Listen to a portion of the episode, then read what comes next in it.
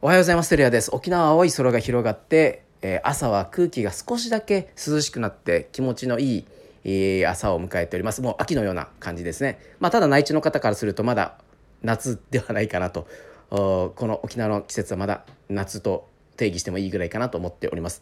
はい、日々皆さん忙しいですよね。僕も忙しいんですけど。じゃあ忙しいって何かっていうと自分でコントロールできる部分と自分でコントロールできない部分があると思うんですね。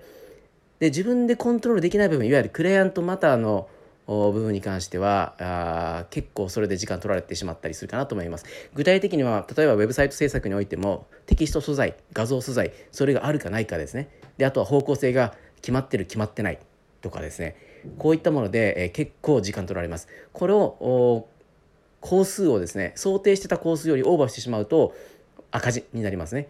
えでもしっかりとあこれ時間かかりそうだなというものを見極めた上で見積もりを出しておけばなんとかこれ頑張りきれるなというふうになると思うんですけどそのこれ時間かかりそうだなというもの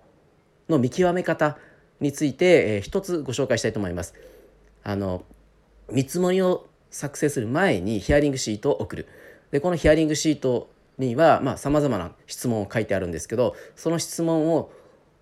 埋められるかどうか。でその埋められるのも埋めお客さんがその埋めてある内容が、えー、に具体性があるかどうか。